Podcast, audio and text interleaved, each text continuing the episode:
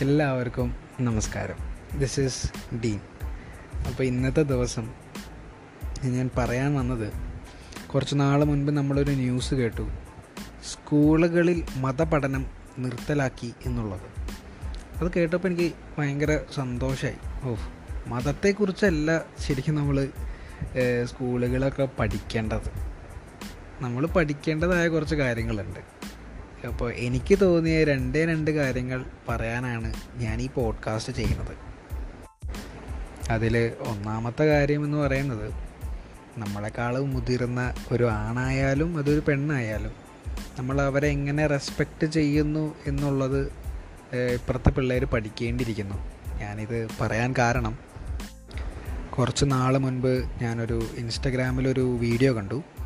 അതിൽ അത് അതിലൊരു ചേച്ചി ഒരു ഇരുപത്തിനാല് വയസ്സുണ്ടാവും ആ ചേച്ചിക്ക്. ആ ചേച്ചി ഇങ്ങനെയാണ് പറഞ്ഞത്. ആ ചേച്ചി പുറത്തേക്ക് പോവായിരുന്നു. സ്കൂട്ടറിൽ പോകുമ്പോൾ രണ്ട് ചെറിയ ഇപ്പം ചെറുപ്പം പിള്ളേർ ചെറിയ പിള്ളേർ എട്ടിലോ ഒമ്പതിലുള്ള പിള്ളേർ ലിഫ്റ്റ് ചോദിച്ചു. അപ്പോൾ ആ ചെറിയ പിള്ളേരല്ലേ എന്ന് വെച്ച് ലിഫ്റ്റ് അവരെ വണ്ടിയിൽ കയറ്റി. വണ്ടിയിൽ കയറ്റി കൊണ്ടുപോയപ്പോൾ കുറച്ച് കഴിഞ്ഞപ്പോൾ ഒരുത്തൻ അവിടെ ഇറങ്ങി. പിന്നെ കൂടെയുള്ളത് ഒമ്പതാം ക്ലാസ്സുകാരനാണ്. അവൻ കുറച്ചിങ്ങനെ പോയിക്കൊണ്ടിരുന്നപ്പോൾ അവൻ ആ ചേച്ചിയോട് ചോദിക്കുകയാണ് ചേച്ചിയുടെ മൊലേമ ഞാനൊന്ന് പിടിച്ചോട്ടെ എന്ന്.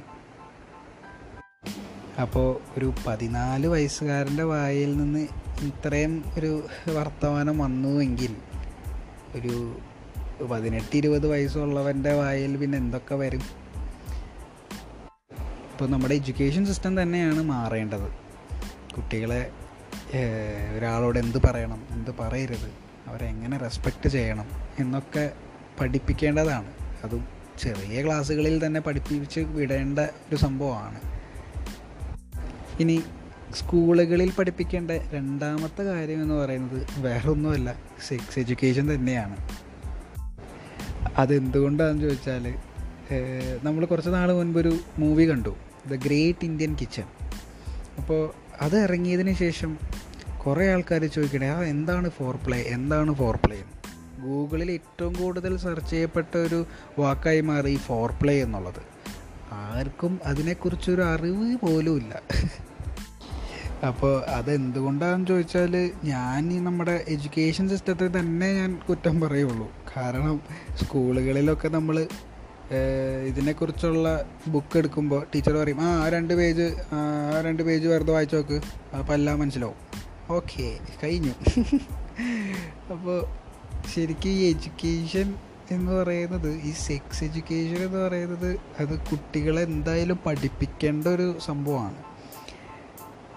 അപ്പോൾ ഇനിയെങ്കിലും കുട്ടികൾക്ക് ഇത്രയും തരത്തിലുള്ള എഡ്യൂക്കേഷൻസ് കിട്ടട്ടെ എന്ന് ഞാൻ ആഗ്രഹിക്കുകയാണ്. So thank you guys and love you all